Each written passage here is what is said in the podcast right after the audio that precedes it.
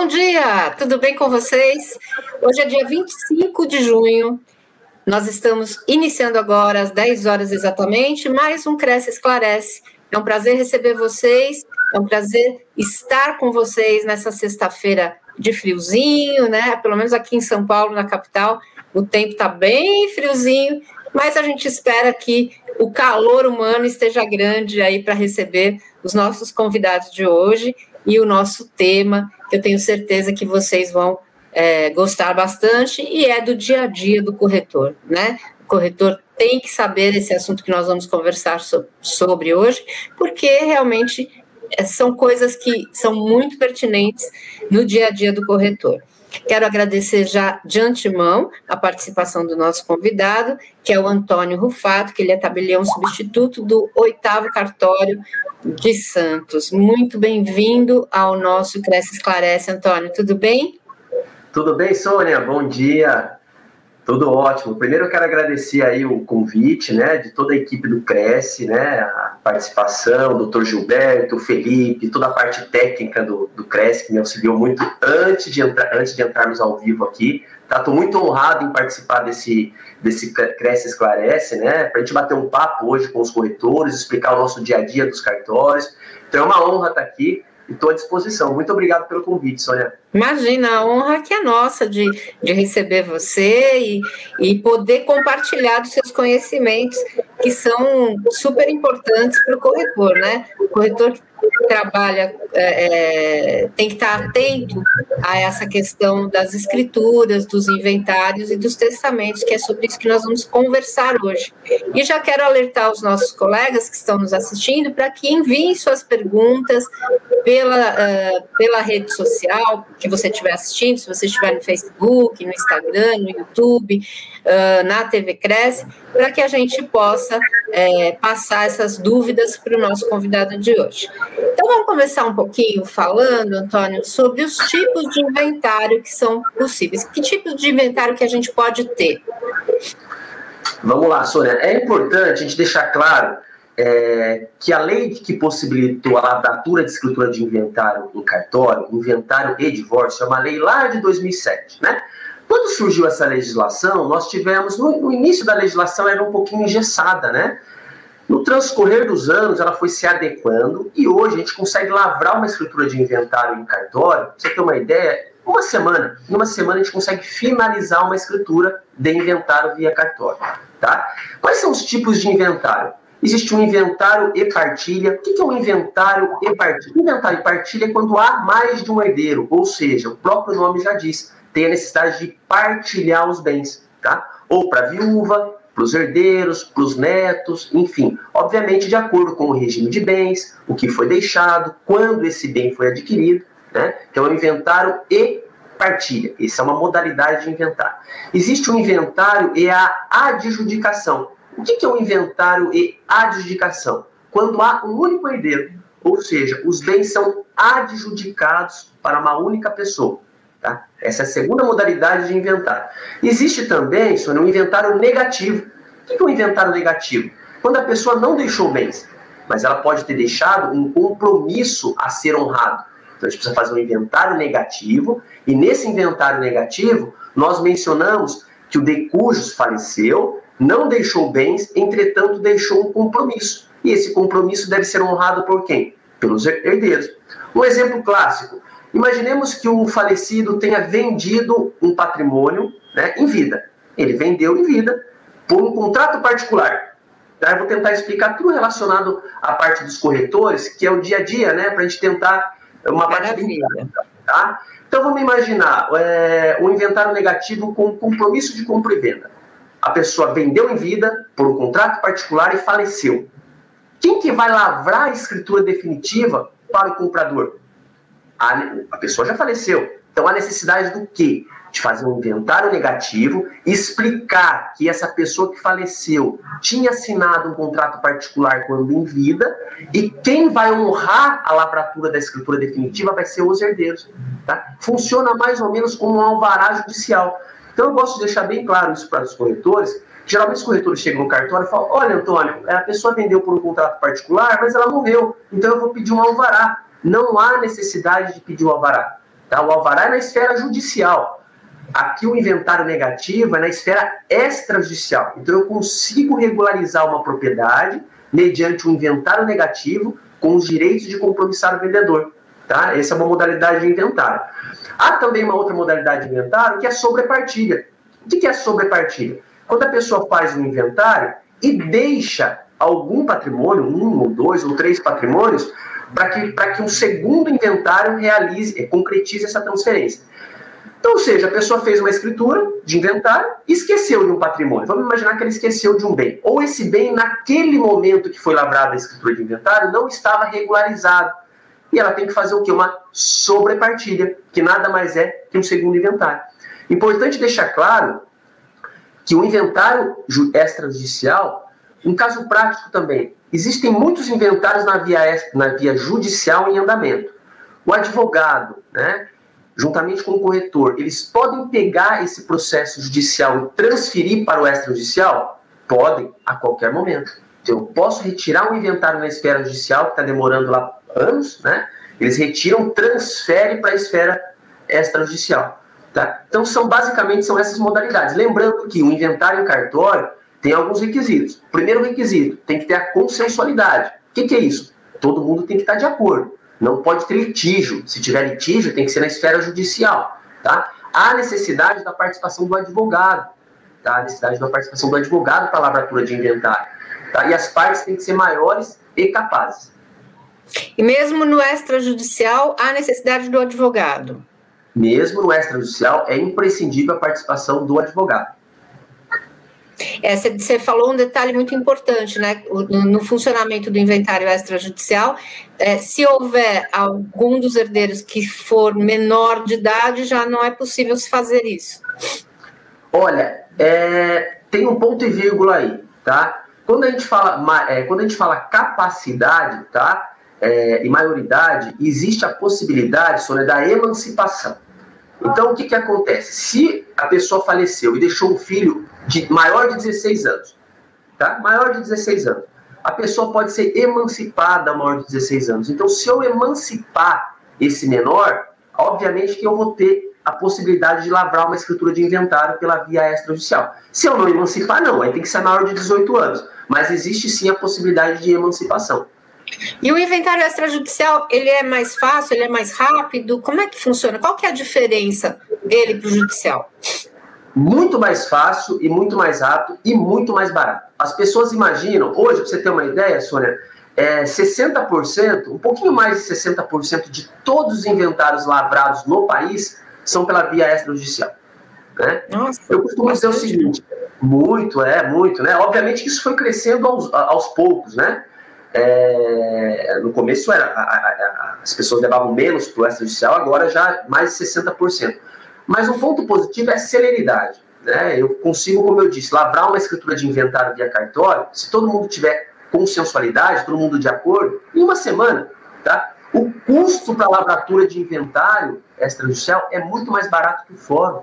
Né? Porque quando você faz um inventário pela via judicial, você tem que pagar as taxas do Poder Judiciário. E você, se você comparar as taxas do Poder Judiciário com os emolumentos do cartório, todas as vezes que a gente faz essa comparação, até em outros cursos eu levo uma planilha exemplificativa, é muito mais barato, muito mais econômico e muito mais sério. Mas o imposto, aquele ITBC, como é que é? ITCMD. ITCD, ele, ele é o mesmo. Você tem que pagar dos dois jeitos. O ITCMD é o mesmo, tá? Aqui tá. no estado de São Paulo, a previsão legal é de 4%, tá? Então, independente se vai ser pela via judicial ou pela via extrajudicial, há necessidade de pagamento do tributo, que é o ITCMD.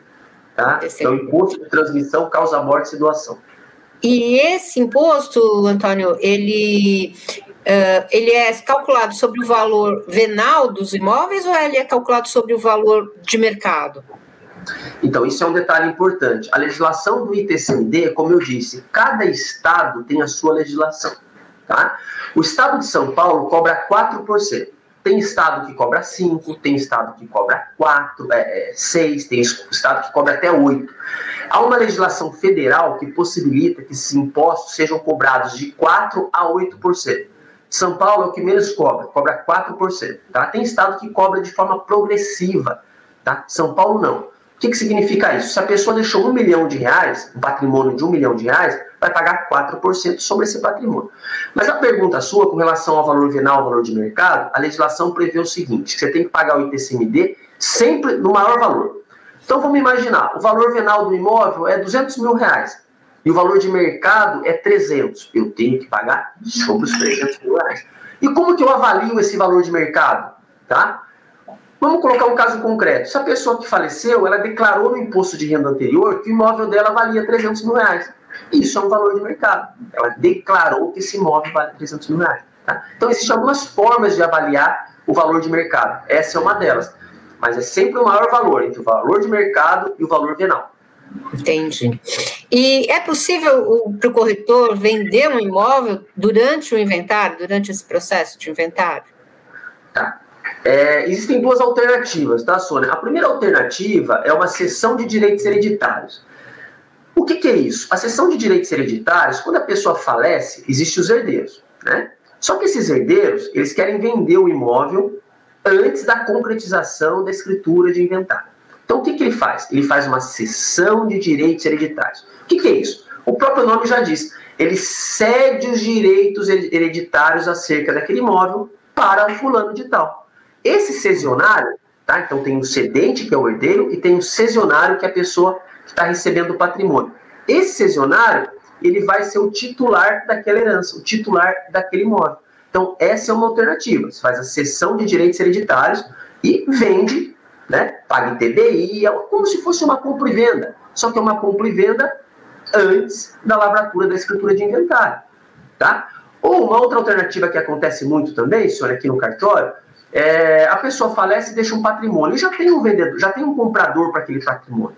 A gente consegue fazer aqui tudo no mesmo dia. A gente faz um inventário na mesma hora e já compra e venda. Tá? Então eu já faço o inventário, já passo aquele bem para os herdeiros e no mesmo ato, em ato contínuo, esse herdeiro já vende esse patrimônio, esse bem, para o comprador. Aí eu pego essas duas escrituras e levo juntas para o registro imobiliário. Tá? Então essa é uma possibilidade também. É que facilita bastante a vida de quem está negociando né, o, o, imóvel, porque realmente uh, a gente fica meio perdido né, nessa situação. Eu, eu imagino assim, quando tem muitos herdeiros, né, como é que deve ser, né? Sem dúvida, sem dúvida. É, essa, o que, que acontece na prática, Sônia? O corretor, é, geralmente ele arruma um comprador de um imóvel e algumas vezes esse imóvel está em inventário, né? Isso é, isso é rotineiro, né? É comum acontecer. Então o que, que ele faz? Ele faz um compromisso de compra e venda, tá? Ele pode fazer um compromisso de compra e venda por instrumento público, em cartório. É importante deixar claro também que o compromisso de compra e venda por instrumento público, que garante a fé jurídica, a segurança jurídica, é um instrumento, Sônia, relativamente barato em cartório, porque ele tem 50% de desconto. Tá? Então vamos imaginar, se eu vou fazer uma escritura de um imóvel de 200 mil reais, tá? se a escritura vai ficar 2 mil, o compromisso vai ficar mil reais, vai ficar metade do valor da escritura. E não precisa pagar ITBI, né? Então o compromisso de compra e venda é o mesmo compromisso que o corretor pode fazer, mas ele pode trazer o cliente para o cartório e fazer por instrumento público. Tá? Então ele faz o compromisso, pega um sinal, tá? então vamos imaginar que o inventário vai ficar 10 mil reais. Tá? É, e o imóvel vai ser vendido por 100 mil. Ele faz um compromisso, esse comprador dá os 10 mil reais tá, para o, o, o vendedor, ele elabora todo o instrumento de inventário via cartório e já faz o inventário e a compra venda no mesmo dia. Ah, bacana. E ó, nós temos uma pergunta aqui do internauta, da, de uma internauta, é Amparo Cardoso, ela pergunta o seguinte: Bom dia, tenho um terreno que a escritura está no meu nome e o registro ainda está no nome do antigo dono. Porém, o antigo dono veio a falecer há um mês. Posso registrar essa escritura? Amparo, tá. Vamos lá, sem dúvida, pode sim. Se você tem uma escritura de compra e venda, a partir do momento que você tem uma escritura de compra e venda, ela pode ter ingresso no registro imobiliário a qualquer momento, tá? Independente se a pessoa faleceu ou não. Tá? Então você pode sim ir lá e registrar essa escritura no registro imobiliário sem problema nenhum, porque o importante é que quando você fez o ato, quando foi transacionado, quando foi lavrada a escritura de compra e venda, a pessoa estava viva, tranquilo. O registro é só uma formalização do ato, tá? Aliás, é importantíssimo o registro, mas neste caso em específico, não há qualquer empecilho. O que há empecilho é quando há procuração. Então é importante deixar claro, viu, Sônia? Procuração, eu sempre digo para os corretores, para os advogados que eu atendo, procuração tem que ser algo, é, é algo para ser usado de forma rápida. Né? Não, não, não pode pegar aquela procuração e ficar 10, 5 anos com aquela procuração. Por quê? Quando a pessoa que deu poderes para outra, quando o outorgante falece, a procuração ela se extingue, então a procuração não tem mais validade. Tá? Então isso é um detalhe importante. Então não adianta pegar uma procuração e achar que você já resolveu a sua vida no que tange a regularização do seu imóvel. Tá? Agora, nesse caso em específico, sem problema nenhum, pode registrar a sua escritura. Ah, que ótimo. E, e o, que, que, o que fazer quando um herdeiro não concorda com a venda? Tá. Olha só, como eu disse no início, é importante deixar claro que tudo que é feito em cartório tem que ter a consensualidade, ou seja, tem que ter acordo entre as partes. Quando não é consensual, tá? Quando não é consensual, há necessidade da intervenção do Poder Judiciário. Então, neste caso específico, caso o herdeiro não queira vender o imóvel, tem que ter um advogado, esse advogado vai peticionar para o juiz e pedir um suprimento judicial. Ou seja, o juiz vai suprir essa ausência de assinatura mediante a expedição de um alvará. Entendi. Uh, mais uma pergunta de um internauta aqui, o Luiz Antônio Finger. Ele diz: no caso do falecido deixar dois imóveis e três herdeiros e uma meeira, os herdeiros querem deixar sua parte para a meeira. Qual o procedimento? Tá, vamos lá. Aí, Luiz, na verdade seria uma partilha desigual. O que é uma partilha igualitária? Partilha igualitária, o próprio nome já diz, né? De acordo com a lei. A meeira, nesse caso, ficaria com 50%, que ela tem a meação, e a outra metade ficaria para os herdeiros. Entretanto, caso a meeira queira ficar com todo o patrimônio, ou seja, queira adjudicar tudo para ela, há necessidade de fazer o quê? Esses herdeiros têm que ceder a cota parte deles para a meeira. Dá para fazer isso tudo dentro da própria estrutura de inventário. O que eu faço muito aqui no cartório é deixar a viúva com o usufruto, Sônia, tá? Porque isso ajuda muito. É, eu não deixo ela com a metade do patrimônio, eu deixo ela com o usufruto, porque quando ela falecer, não há necessidade de fazer inventário dela. Tá? Então os herdeiros não vão ter o custo do inventário do pai e inventário da mãe. Deixa ela com o usufruto e os filhos com a nua propriedade. Tá?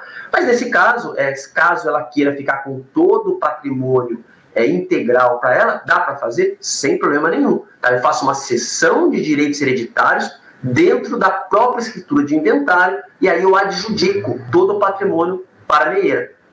Tá? Que também pode ser feito extrajudicialmente, né? Sem dúvida, sem dúvida, sem dúvida. Uh, Antônio, e qualquer pessoa pode fazer testamento? Tá. O testamento, é, as pessoas acima de 16 anos que podem fazer um testamento. Tá? Então, as pessoas acima de 16 anos e plenamente capazes das suas capacidades mentais. Né? Então, a pessoa tem que estar plenamente capaz, né? ela tem que, obviamente, manifestar a vontade dela, e a idade é acima de 16 anos. Tá? E um detalhe importante, Sônia, às vezes as pessoas chegam aqui no cartório e falam: olha, mas a pessoa que quer fazer um testamento tem 95 anos de idade, ela pode? É óbvio que pode. Né? Se ela estiver plenamente capaz, ela pode.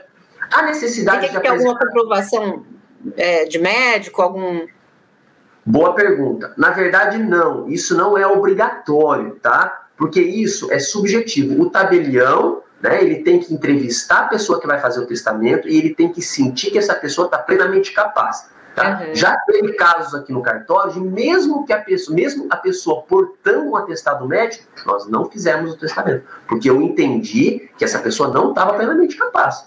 Tá? Então é assim, o atestado médico é interessante? É interessante sim, tá? Eu peço aqui, na maior parte das vezes, eu peço para juntar e deixar arquivado no cartório, até para fins de eventuais questionamentos, mas é. não é obrigatório não.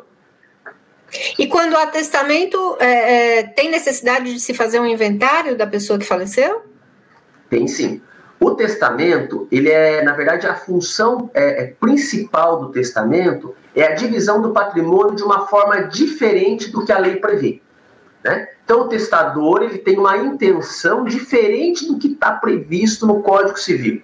Tá? Então, ele vai falar assim: olha, eu quero que esse imóvel X fique para o fulano, esse imóvel Y fique para o Beltrano, dentro dos requisitos legais, dentro da parte disponível. Tá? Porque a pessoa não pode chegar aqui, Sônia, e deixar todo o patrimônio dela para uma determinada pessoa, se ela tiver herdeiros necessários. Então vamos lá. Se essa pessoa tem filhos, vivos, tem pais ou cônjuge, se ela tiver uma dessas três pessoas, são herdeiros necessários, descendentes, ascendentes e cônjuge, ela não pode deixar todo o patrimônio dela para um terceiro, ela pode deixar só metade, que é a parte disponível, tá?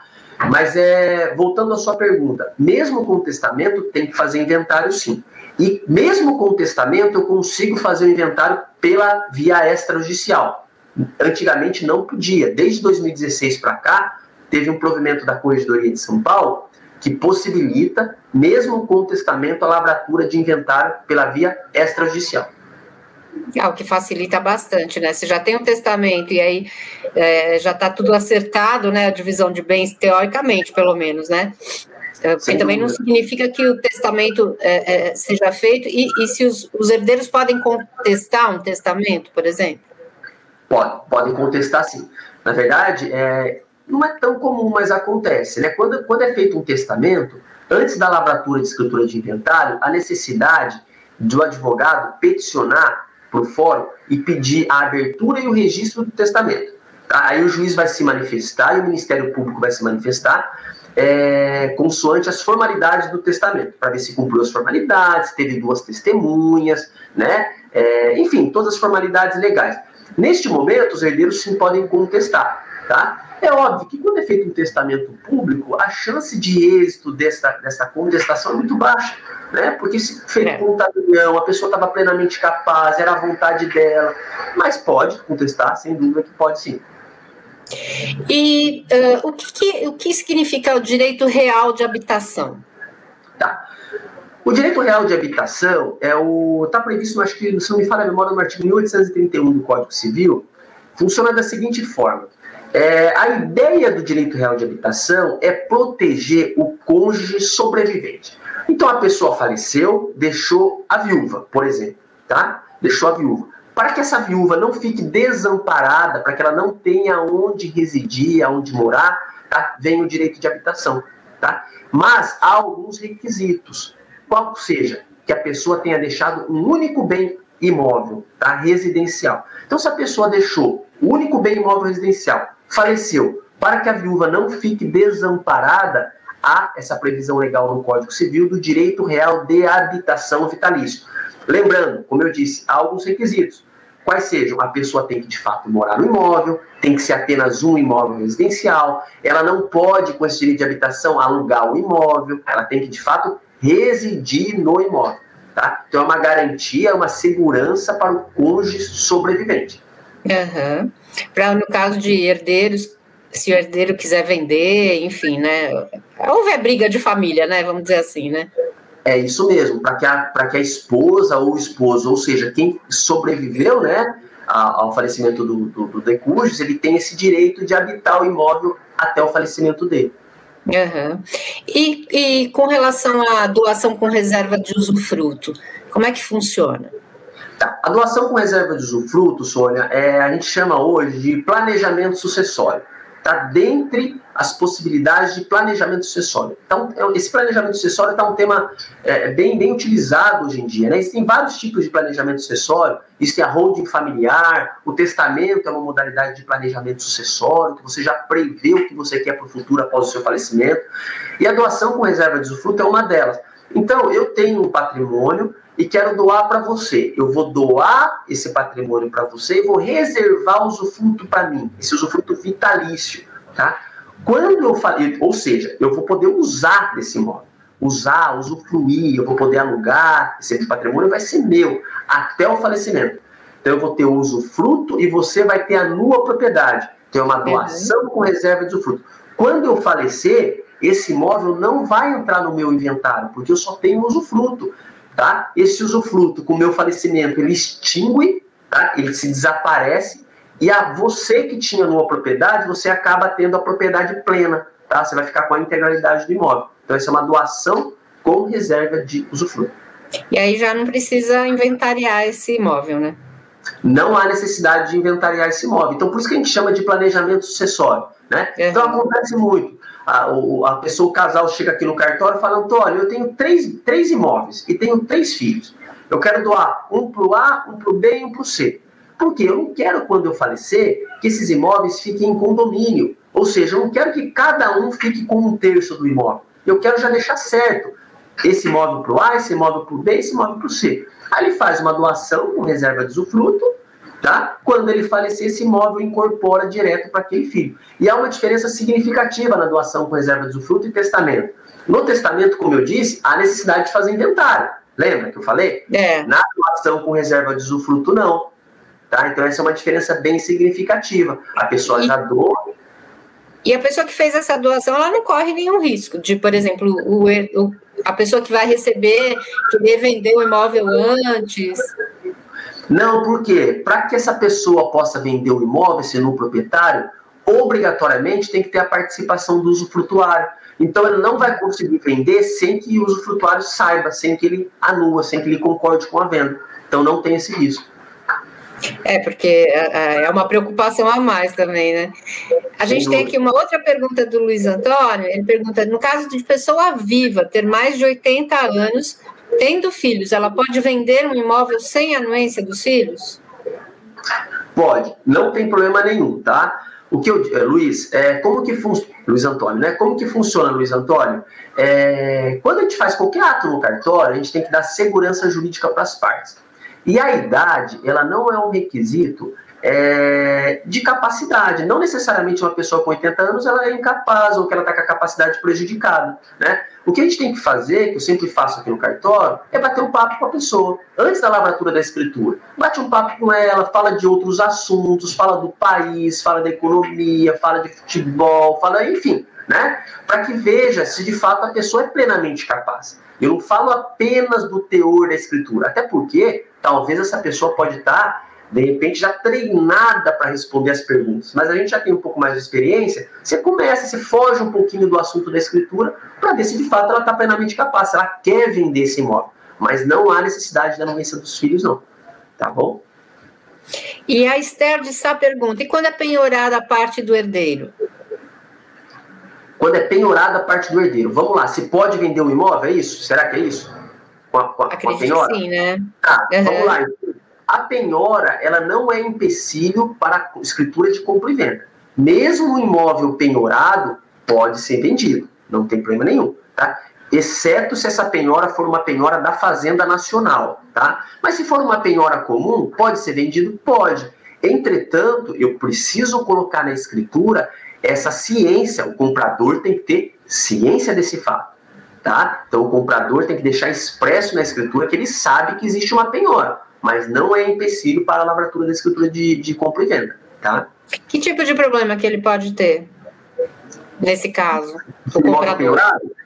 É. Então, na, na, verdade, só a gente precisava analisar qual é o teor da penhora, né? Porque a partir do momento que ele compra um imóvel penhorado, automaticamente esse imóvel penhorado ele pode ir para leilão, né, a fração dele pode ir para leilão, se eventualmente esse, esse devedor não, não adimplir essa dívida. Então ele tem que analisar e, e trabalhar numa esfera cartório, corretor e advogado. Né? É importante uhum. que esses profissionais atuem juntos nessa venda, sobretudo desses imóveis que estão penhorados, porque não necessariamente, às vezes, um imóvel penhorado está sendo vendido por um preço menor. Aí a compradora tem que analisar, olha, vale a pena eu comprar um imóvel penhorado? Né? Vamos imaginar que eu tenha que assumir esse risco, eu tenho que pagar essa dívida amanhã ou depois, tá? Então é importante esses três profissionais, advogado, é, corretor e, e, o cartório, né, é, é trabalharem juntos, tá? Para não ter problema, né? Coitado do comprador depois, né? Aí vai ter um arrependimento danado. É, e uh, para a gente encerrar aqui, infelizmente o nosso bate-papo está quase chegando no final, mas está tão bom conversar. Passou tão rápido, é, Sônia. É, nossa, passa muito rápido. Ah, e eu queria saber, assim, o inquilino que aluga um imóvel do usufrutuário, caso ele venha a falecer, ele tem que sair do imóvel?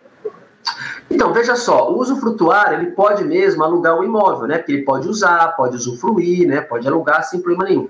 Caso ele faleça, o que, que é a minha sugestão? Tá? Esse inquilino procurar o nu proprietário. Então, lembra que eu falei? Existe o usufrutuário e o nu proprietário. Quando uhum. o usufrutuário falece, extingue o usufruto. E esse usufruto, ele extingue, e o nu proprietário, ele fica dono da propriedade plena. Então, a minha sugestão é o quê? É procurar esse proprietário, fazer uma retificação no contrato de locação, tá? Ele faz uma retificação no contrato de locação, um aditivo, no caso, no contrato de locação, para regularizar esse instrumento locatício, tá? Ter problema. Né? Isso, isso. Tá. Antônio, quero te agradecer muito. Nossa, adorei conversar com você e acho que os nossos internautas também é, pa participaram bastante. Foi muito bacana o nosso, nosso bate-papo de hoje.